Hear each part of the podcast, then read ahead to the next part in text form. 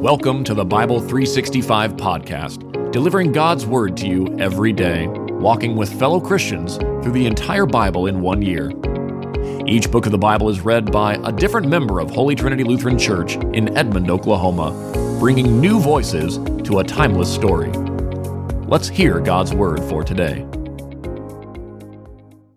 Ezra chapter 4 when the enemies of Judah and Benjamin heard that the returned exiles were building a temple for the Lord, the God of Israel, they approached Zerubbabel and the family heads and said to them, Let us build with you, for we also worship your God and have been sacrificing to him since the time of Esarhaddon of Assyria brought us here.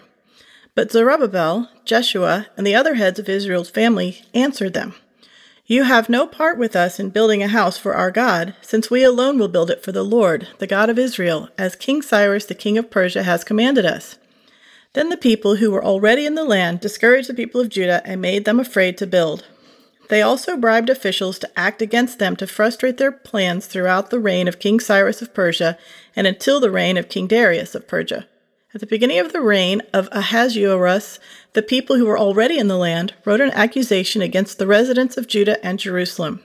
During the time of King Artaxerxes of Persia, Bishlam, Mithredath, Tabeel, and the rest of his colleagues wrote to King Artaxerxes. The letter was written Aramaic and translated.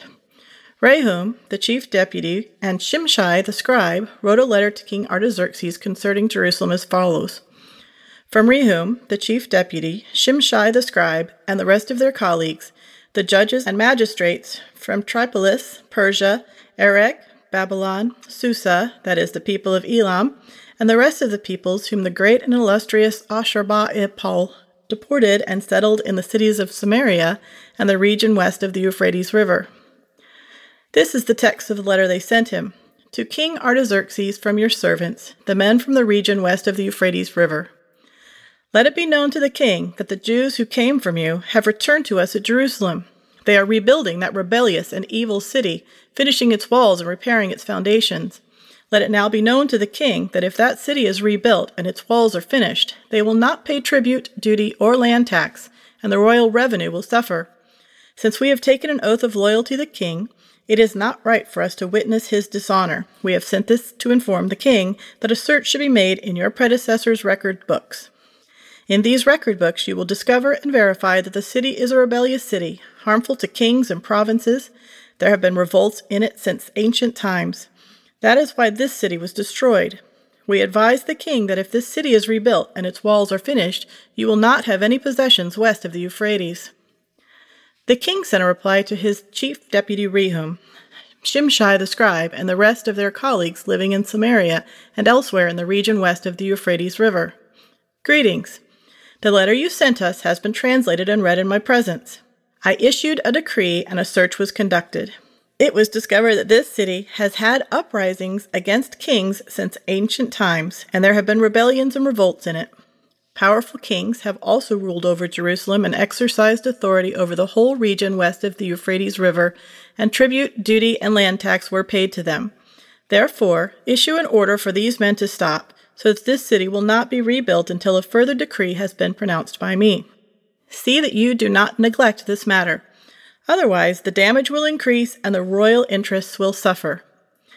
As soon as the text of King Artaxerxes' letter was read to Rehum, Shimshai the scribe, and their colleagues, they immediately went to the Jews in Jerusalem and forcibly stopped them. Now the construction of God's house in Jerusalem had stopped and remained at a standstill until the second year of the reign of King Darius of Persia. Ezra chapter 5. But when the prophets Haggai and Zechariah, son of Iddo, prophesied to the Jews who were in Judah and Jerusalem in the name of the God of Israel who was over them, Zerubbabel, son of Shealtiel, and Jeshua, son of Jozadak, began to rebuild God's house in Jerusalem. The prophets of God were with them, helping them. At that time, Tatnai, the governor of the region west of the Euphrates River, Shethar Boznai, and their colleagues came to the Jews and asked, who gave you the order to rebuild this temple and finish this structure? They also asked them, What are the names of the workers who are constructing this building? But God was watching over the Jewish elders. These men wouldn't stop them until a report was sent to Darius so that they could receive written instructions about this matter. This is the text of the letter that Tatnai, the governor of the region west of the Euphrates River, Shethar-boznai, and their colleagues, the officials in the region, sent to King Darius. They sent him a report written as follows To King Darius, all greetings. Let it be known to the king that we went to the house of the great God in the province of Judah. It is being built with cut stones, and its beams are being set in the walls. This work is being done diligently and succeeding through the people's efforts. So we questioned the elders and asked, Who gave you the order to rebuild this temple and finish this structure? We also asked them for their names so that they could write down the names of their leaders for your information. This is the reply they gave us We are the servants of the God of heavens and earth, and we are rebuilding the temple that was built many years ago, which a great king of Israel built and finished. But since our ancestors angered the God of the heavens, he handed them over to King Nebuchadnezzar of Babylon, the Chaldean who destroyed this temple and deported the people to Babylon. However, in the first year of King Cyrus of Babylon, he issued a decree to rebuild the house of God. He also took from the temple in Babylon the gold and silver articles of God's house that Nebuchadnezzar had taken from the temple in Jerusalem and carried them to the temple in Babylon. He released them from the temple in Babylon to a man named Sheshbazzar, the governor by the appointment of King Cyrus. Cyrus told them, Take these articles, put them in the temple in Jerusalem, and let the house of God be rebuilt on its original site. Then this same Sheshbazzar came and laid the foundation of God's house in Jerusalem. It has been under construction from that time until now, but it has not been completed. So if it pleases the king, let a search of the royal archives in Babylon be conducted to see if it is true that a decree was issued by King Cyrus to rebuild the house of God in Jerusalem. Let the king's decision regarding this matter be sent to us. Ezra chapter 6 King Darius gave the order, and they searched in the library of Babylon and the archives. It was in the fortress of Ecbatana in the province of Media that a scroll was found with this recording written on it. In the first year of King Cyrus, he issued a decree concerning the house of God in Jerusalem. Let the house be rebuilt as a place for offering sacrifices, and let its original foundations be retained. Its height is to be ninety feet, and its width ninety feet, with three layers of cut stones and one of timber. The cost is to be paid from the royal treasury. The gold and silver articles of God's house that Nebuchadnezzar took from the temple in Jerusalem and carried to Babylon must also be returned.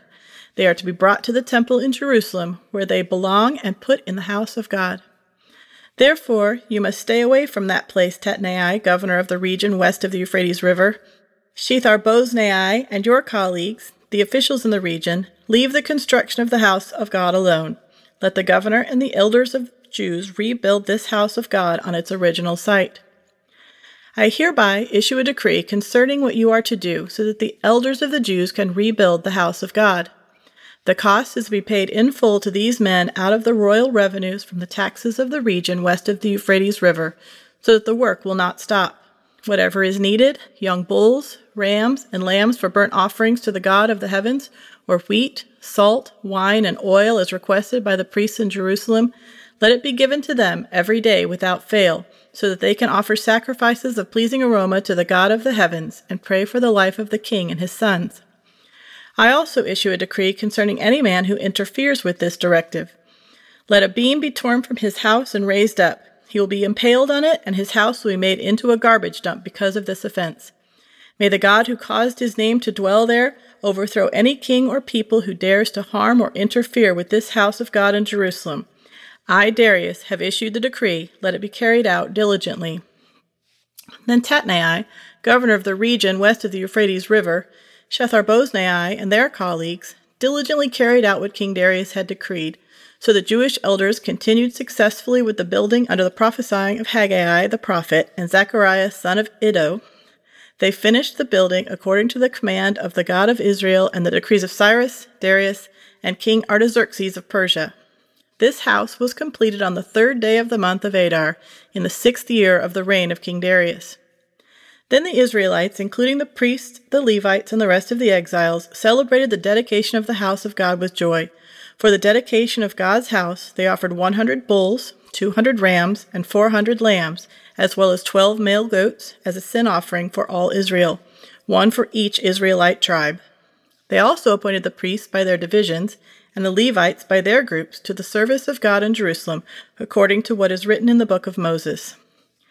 The exiles observed the Passover on the fourteenth day of the first month. All of the priests and Levites were ceremonially clean because they had purified themselves. They killed the Passover lamb for themselves, their priestly brothers, and all exiles. The Israelites who had returned from exile ate it, together with all who had separated themselves from the uncleanness of the Gentiles of the land, in order to worship the Lord, the God of Israel. They observed the festival of unleavened bread for seven days with joy, because the Lord had made them joyful, having changed the Assyrian king's attitude toward them, so that he supported them in the work on the house of the God of Israel.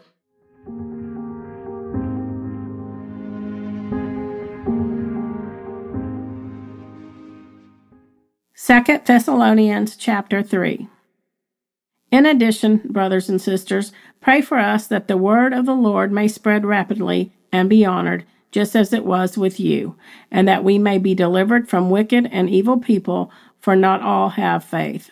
But the Lord is faithful. He will strengthen you and guard you from the evil one. We have confidence in the Lord about you that you are doing and will continue to do what we command.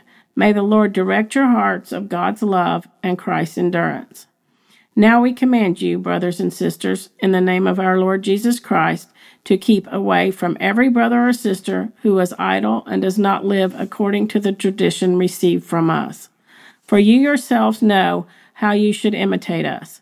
We were not idle among you. We did not eat anyone's food free of charge. Instead, we labored and toiled, working night and day, so that we would not be a burden to any of you. It is not that we don't have the right to support, but we did it to make ourselves an example to you so that you would imitate us. In fact, when we were with you, this is what we commanded you.